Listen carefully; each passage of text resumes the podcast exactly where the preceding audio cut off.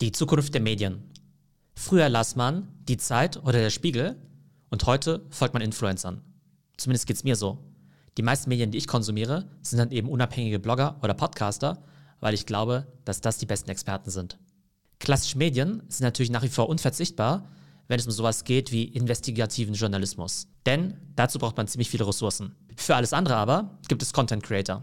Denn Blogger kennen sich einfach mit Themen wie Apple, Tesla oder Bitcoin hundertmal besser aus als der typische Journalist jetzt beim Spiegel oder beim Handelsblatt. Weil die sich einfach total auf eine Nische konzentrieren können. Und es soll jetzt auch gar kein Diss sein gegenüber normalen Journalisten. Die machen natürlich einen super Job. Aber ich würde mal behaupten, dass ich mich zum Beispiel mit Apple deutlich besser auskenne als wahrscheinlich der typische Wirtschaftsjournalist, Einfach weil ich mich mehr mit Apple beschäftige. Und der Journalist bei einem klassischen Medienunternehmen, der muss sich ja irgendwie mit tausenden von unterschiedlichen Themen beschäftigen. Und auf der anderen Seite gibt es ja Leute, die sich viel, viel besser auskennen mit Apple, als ich mich mit Apple auskenne, weil die sich halt 24-7 nur mit Apple beschäftigen und einen Apple-Blog haben. Und Apple ist ja auch nur eines von vielen Themen, die ich cover. Schauen wir uns mal das Thema Tech-Reviewer an auf YouTube. Also da gibt es ja einfach Top-Reviewer, wie zum Beispiel MKBHD. Das sind einfach die Besten auf der Welt. Und die sind natürlich viel vertrauenswürdiger und auch kompetenter als jetzt jemand, der bei der Computerbild arbeitet. Es geht zumindest mir so. Wieder kein Diss gegen die Computerbild, aber dort arbeiten eben Redakteure, Journalisten, die für mich aber erstmal relativ gesichtslos sind. Und bei dem MKBHD, da weiß ich einfach, dass er seit Jahren nichts macht, außer eben Tech-Gadgets zu reviewen. Und ich weiß eben auch, dass er selbst mit den Tools arbeitet und deshalb am besten beurteilen kann, welches Tool für welchen Use Case eben am besten ist. Und auch da wieder die Spezialisierung.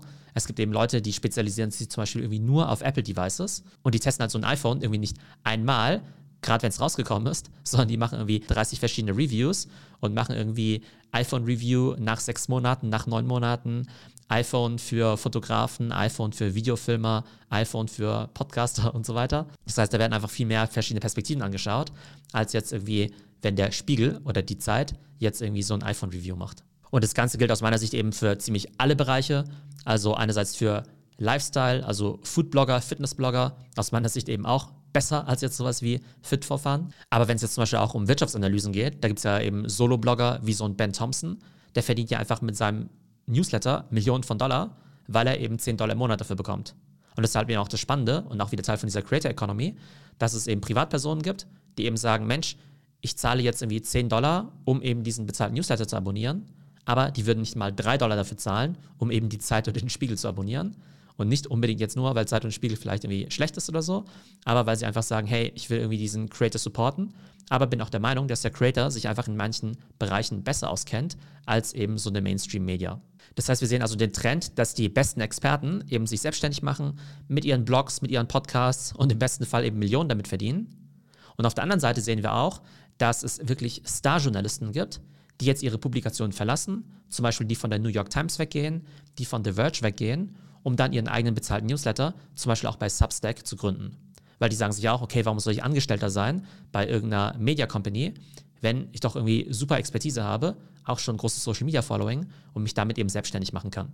Und das ist halt total spannend, weil in der Vergangenheit hätten wir ja gesagt, naja, es ist ja schön und gut, dass es solche Hobbyblogger gibt, aber die wahren Experten, die sind ja doch noch bei der seriösen Publikation angestellt und heute ist es eben so, dass eben viele der besten Experten einfach selbstständig sind, vielleicht weil sie gar keine klassischen Journalisten sind und eben einfach eher von ihrer Expertise dann quasi in den Bereich Blogging gegangen sind oder eben umgekehrt, wie erwähnt, dass es eben Star-Journalisten gibt, die sich jetzt eben selbstständig machen, weil es einfacher ist denn je mit eben Optionen wie Podcasting, Blogging, bezahlten Newslettern und bezahlten Podcasts. Und ein ganz wichtiger Faktor dabei auch noch, People follow People und People trust People.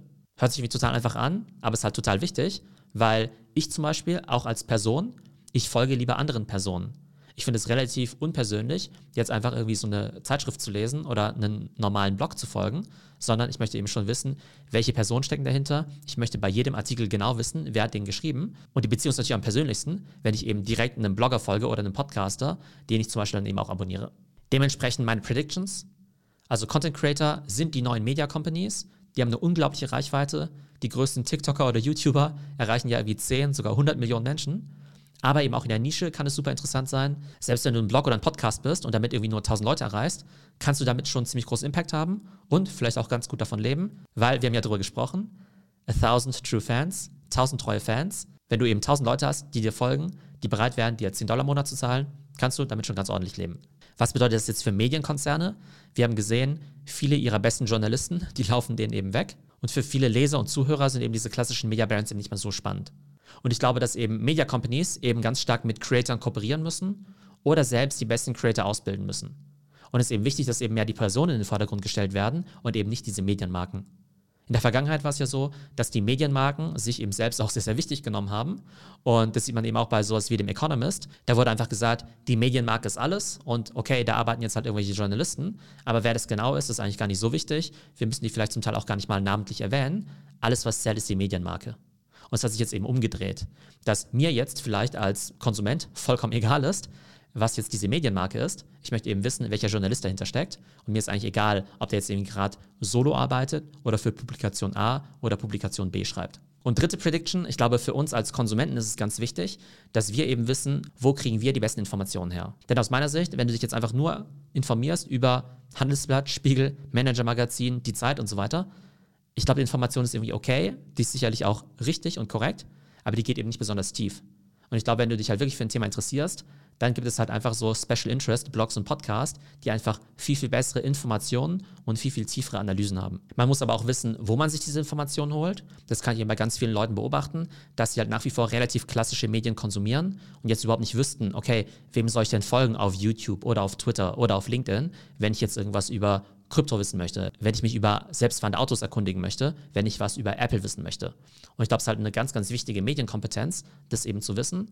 In der Vergangenheit war es eben genug zu sagen, okay, ich abonniere jetzt irgendwie den Economist, das Manager-Magazin und das Handelsblatt. Aber ich glaube, in dieser neuen Medienwelt, wo es einfach viel, viel mehr Angebot gibt, da ist wirklich eine der wichtigsten Kompetenzen zu wissen, was sind die besten zehn Podcasts für meinen Bereich, die besten zehn Leute zu follow on Twitter, die besten zehn YouTube-Channels und so weiter und so fort. Und ich als unabhängiger Blogger und Podcaster möchte natürlich auch meinen Teil dazu beitragen, euch mit guten Informationen über digitale Trends zu versorgen. Ich hoffe, es geht euch gut und bis zum nächsten Mal.